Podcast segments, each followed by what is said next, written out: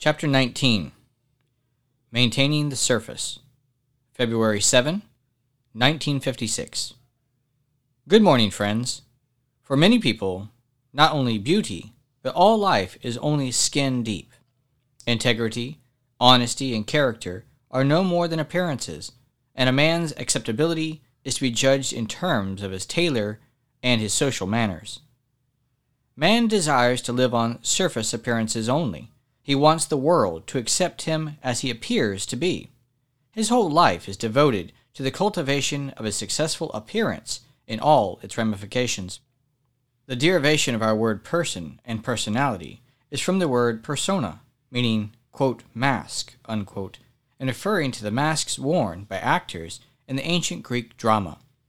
And indeed, the word is still apropos, in that for most people, their person and personality is dedicated to the proposition that the real creature must be masked by the person who fronts for the self, who acts as the public representative for the inner man.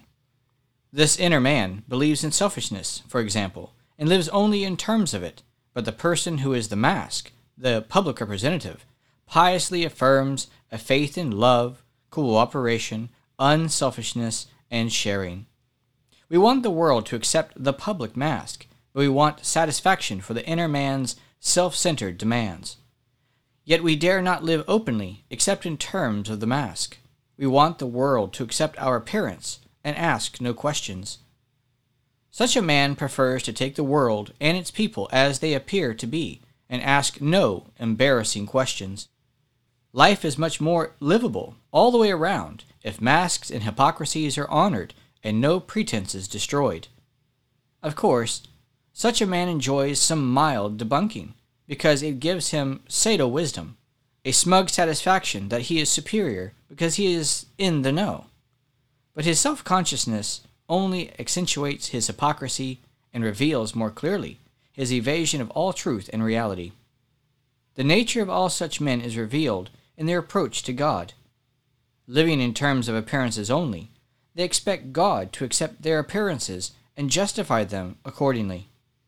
In other words, they ask God to accept each man not as he is, but as he appears to be. No man can be justified as he is. Therefore, men demand that God accept a substitute for themselves, either words, wisdom, mystical experience, racial standing, or a like substitute. Men hate everything that threatens surface appearance, and therefore, in spite of their pious mask, they hate God because he destroys all masks and lays bare all sin in its essential perversity and rebellion.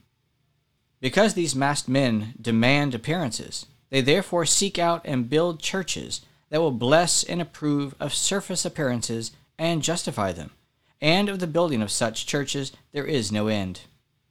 The church then itself becomes a mask for pious evil, an appearance used in an attempt to delude God and man.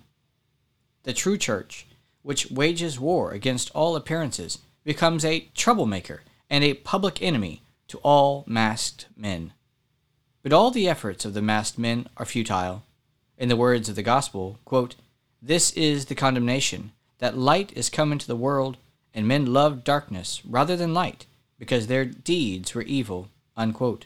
John 3:19. The Lord destroys all masks, all appearances, and we either surrender them voluntarily, acknowledging that we are by nature sinners and then accepting His gracious salvation, or they are stripped from us to our confusion, shame, and judgment. When we receive His saving grace, we are given a new inner man, now no longer a perverse rebel against God, but a new creature in Christ. Now no surface appearance can equal the inner glory, and our happy function and responsibility becomes one of revealing to the world that which is the glorious reality of our lives. Quote, "Christ in you, the hope of glory," unquote. Colossians 1:27.